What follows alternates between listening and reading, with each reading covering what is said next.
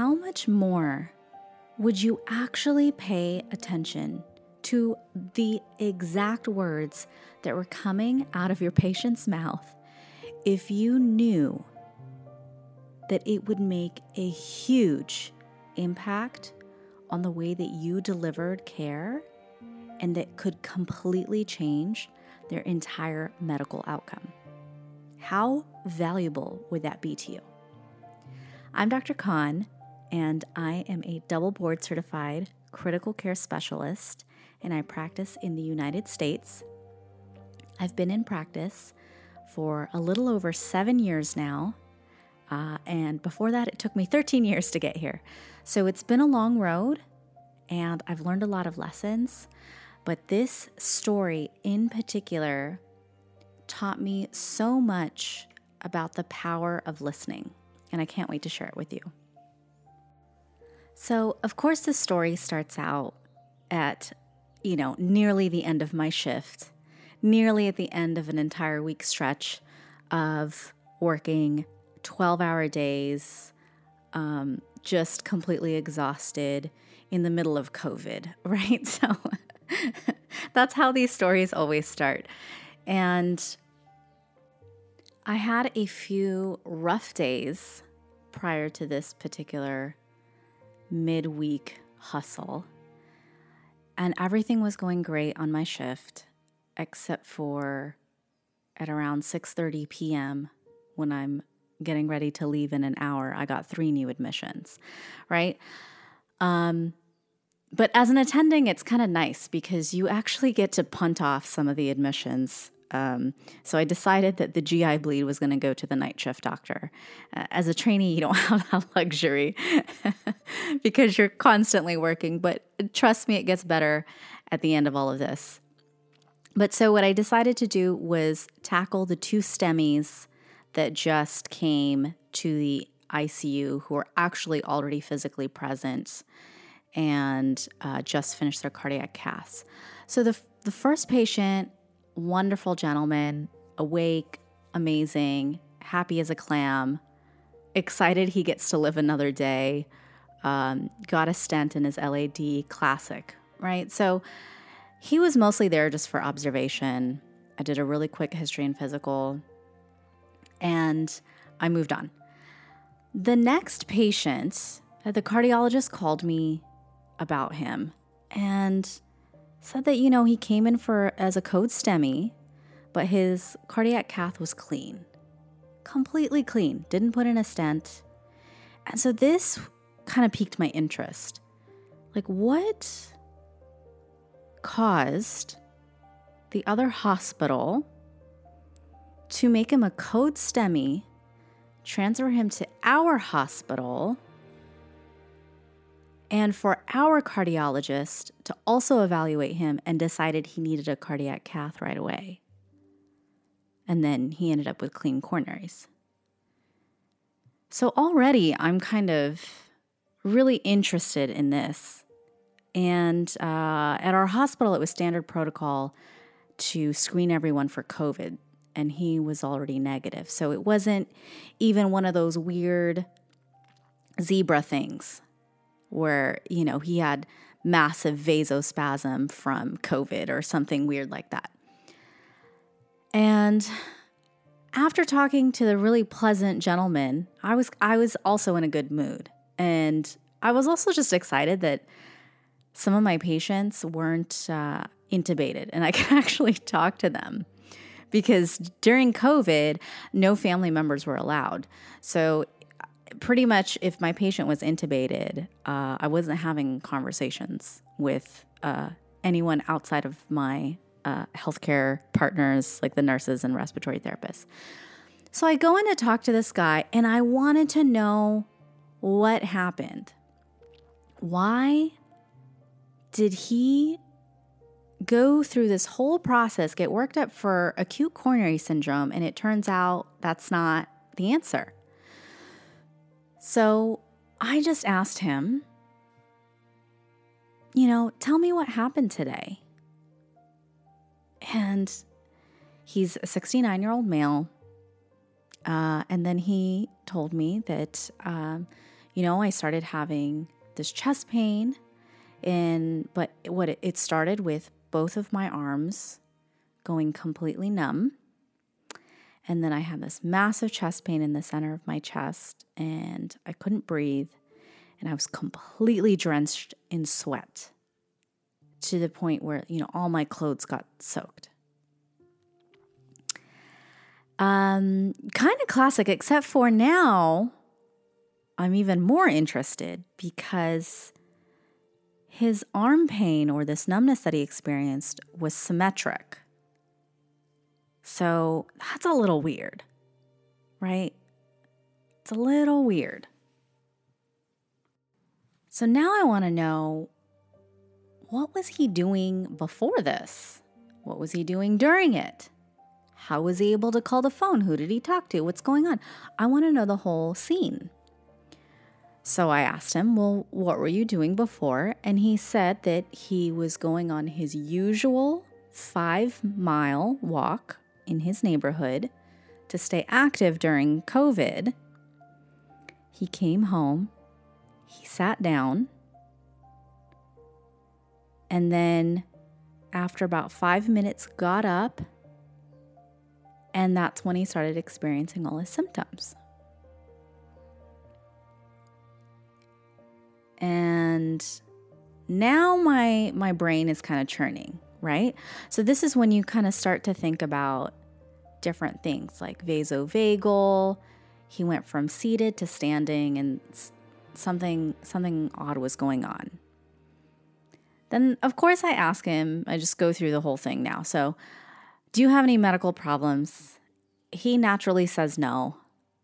And then I ask him, Do you take any medications? And then he's like, Yeah, I'm on aspirin, I'm on allopurinol, and I take this medicine for my cholesterol. of course, now, okay, just note to self, note to everyone don't ever ask the question, Do you have any medical problems? Just ask them Have you been diagnosed with any chronic diseases that you take medications for? Because I'm starting to realize, and this is even me as an attending, I'm learning from my patients. I'm starting to realize that no one wants to be labeled as having problems. So when you ask them, Do you have any medical problems? They're going to say no. so he tells me the, about the aspirin, and I say, Well, what do you take the aspirin for? Oh, well, two years ago I had a stroke. Oh, as I'm talking to him, he's completely fine, mobile, no neurological deficits. Tell me how that stroke happened. Oh, well, uh, my tongue started rolling, and my son was on the phone, and we called the ambulance. They came, got me, took me to the hospital. By the time I got to the hospital, my tongue stopped rolling. But they told me to just take an aspirin because maybe it was like a mini stroke or a pre stroke. I was like, okay, that makes sense. Well, what else? What else has happened in your life? What's the allopurinol for? And then he tells me, oh, I had these particular type of kidney stones. And so to prevent it, I take that okay, whatever. I, I like, okay. Um, anything else happen in your life? Like what, what, what are some weird times when you have needed to go to the hospital or have had a, to um, have any special care? Right? So notice I'm just continuing to dig deeper and deeper based on the responses that he's giving me because I want to know actually what's going on. So then he tells me that, well, he had some like lung thing. He kind of described it like a lung biopsy because he used to work in a factory. Um, and uh, he had some exposure and some scar tissue. Uh, he also said, you know, 20 years ago, when he was working at this factory, his left leg blew up like a balloon. and they found clots in it. And then he had to take some medicine for a period of time for the clots. But he said that six months ago, he went to his doctor, he went to his regular hospital, and they checked him for clots, and he didn't have any clots. Like th- those clots went away, he told me. And so normally someone might just say, okay, he has a history of a DVT. But what I wanted to know was was this a provoked DVT or an unprovoked DVT? And why is this important? You're you're going to start to see how this story unfolds. So I asked him about what like what was he doing when his legs got swollen?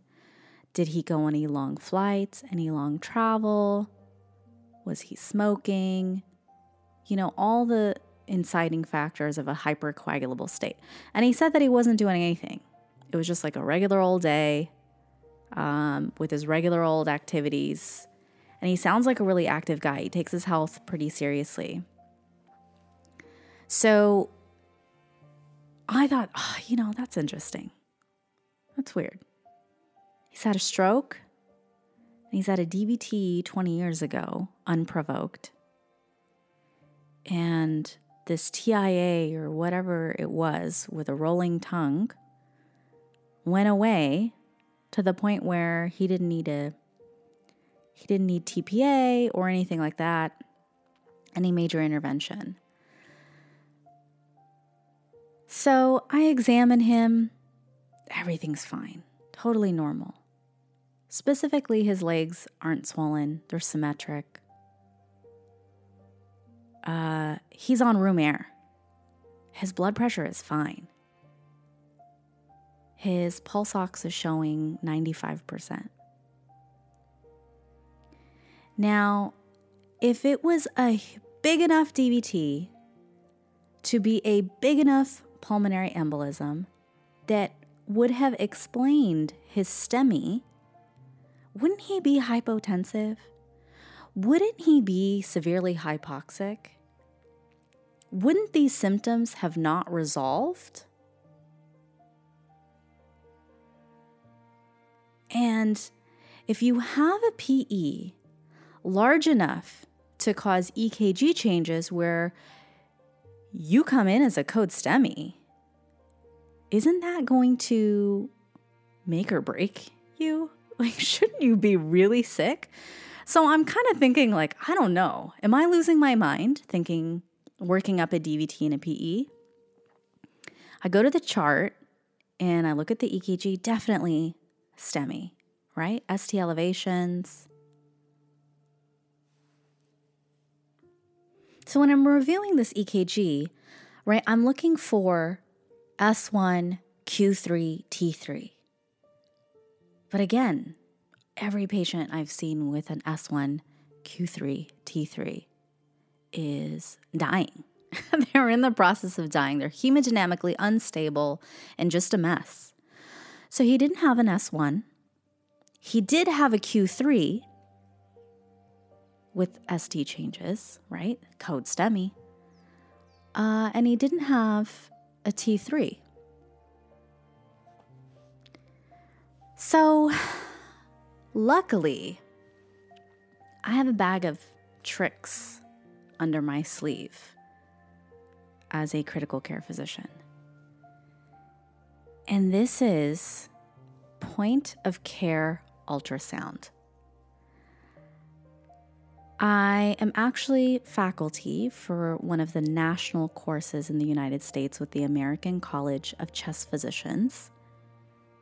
And through my teaching, and of course my clinical practice, I know how valuable it is to be able to complete your own DVT studies, complete your own echocardiograms, look at all of the abdominal organs to get all this quick information so you can make changes to your patients quickly. right? This is an invaluable skill. And if you haven't learned it yet, I highly recommend you do this. You can find me on social media for any questions if you want to know uh, more about this. So I asked the nurse to grab me the ultrasound, get the ultrasound. I scan his leg, and lo and behold, I see a DVT. And when I say see, I don't mean like I actually see the thrombus like you classically see in ultrasound pictures. His right superficial femoral vein is just not compressible. And of course, like when you get down to the superficial femoral vein and the deep femoral vein after it splits, the ultrasound images get really difficult to interpret depending on the thickness of the leg and the ultrasound machine that you're using. Uh, and then it's it's also a little bit more challenging to compress in this particular area. So it's not compressible. I'm not 100% sure what's actually going on because the picture's grainy. Uh, but his left leg is fine but it's enough for me to want to order a formal ultrasound. And I didn't want to freak him out, you know, while I'm doing this. I told him, I think I see something here. I don't know. We're going to get some more studies. I'm going to have the ultrasound guys come up and, and take a look. So I leave the room. I call up my, my cardiology friend. I tell him what I saw. And he was like, oh, no, it's probably just vasospasm. Let's just continue to treat him as ACS. Like, let's keep the Plavix on and everything. I was like, okay, sure, buddy, whatever. Uh, and for the trainees, it's no longer like a battlefield of who's right. Once you're in in practice, it's just kind of an exchange of opinions in a really respectful way. And so um, it's now at the end of my shift. The night shift guy is there waiting for my sign out. And I just tell the nurse manager, hey, I want this done stat and I want the ultrasound tech to drive into the hospital because now it's like 7:30 p.m. Everyone's gone home, right? So I sign it out to the to the night guy. My cardiology friend blew me off, which is cool. I don't care, right? There's no room for pride in this profession. And he was hemodynamically stable on room air. And I thought, you know what? I will trust my nighttime colleague to follow up on this study and start anticoagulation if it's warranted, right? We'll find out the answer in an hour. I went home and I actually detached. So, this is something that's really important to this story, and it's just like a total side lesson. You are going to drive yourself absolutely, completely insane if you do not have a wellness plan to detach yourself from the hospital when you leave the hospital. So, what I do is instead of thinking about my patient and what happened with his DVT PE, and maybe that was it, uh, instead of just thinking about him all night, I focus on my health and well being. So, I come home. I completely strip down because it's COVID. So I'm in, in, in this hotel room because I'm flying around a COVID unit. So I come home, I strip down, I jump into the shower. And when I jump into the shower, I visualize the energy of the hospital just washing completely off of me and going down into the drain. And it's something so simple. And maybe some of you guys are thinking, "Oh, that's really silly and woo-woo and the energy and oh, the the water is going to cleanse me." But it 100% works. And most scientists are visual learners, and it's really powerful in completely unwinding. So, anyway, so I have a restful night's sleep. I'm hanging out, watching whatever I want on Netflix. I go in the next morning and I get sign out from my nighttime colleague, and he tells me, Yeah, I put him on a heparin drip because he did have a DVT. So I sent him for a CAT scan got a CTA, and he does have a PE. And so we started him on a heparin drip. And I was just, I was blown away. I was sad for him because as a physician, so you just don't want to be right sometimes. But at the same time, I knew that I would have never, ever, ever done that workup if I didn't listen to his story and what he had to say about what happened to him that day, how he came back from his five mile walk, sat down, five minutes later, got up, and that's when he had his symptoms. And I had to dig to get that DVT history. So after sign out, I walked into the room and I talked to him, and he was like, Oh my God, thank you so much. You are the only doctor that has ever listened to me the way that you did. And you figured out what was wrong. And I'm so grateful. And I I I was I was blown away because uh, normally patients don't thank you like that anymore. You know, there's just there's such a mistrust between patients and physicians, especially in the United States. Uh, and so for him to have that level of gratitude for me was just so deeply impactful. And I just knew that I was in the right place at the right time, in the right mood to want to talk to him and to want to know what happened. Like, I learned all about his family, in fact. You know, I learned that he immigrated here to the United States when he was 16, um, and he had to take care of his younger siblings for uh, six months before his parents were able to come. Like, I just knew everything about this guy's life. we, we talked for a long time. I didn't go through all those details because I wanted to just get to the point of the the PE DVT surprise and a code STEMI. But the other thing was that his workup wasn't done. So I started telling him, I'm like, you know, it's unusual that you would continue to have all these clots. Like a stroke is a form of a clot.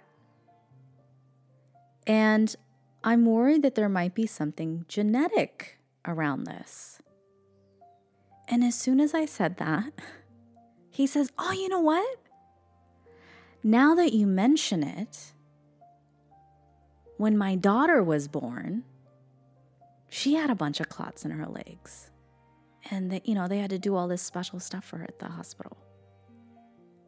And now I'm like, oh my God not only have I maybe affected his life and his well being in the way that he moves forward, but I've also created a ripple effect in maybe changing the outcomes of his entire family, his children.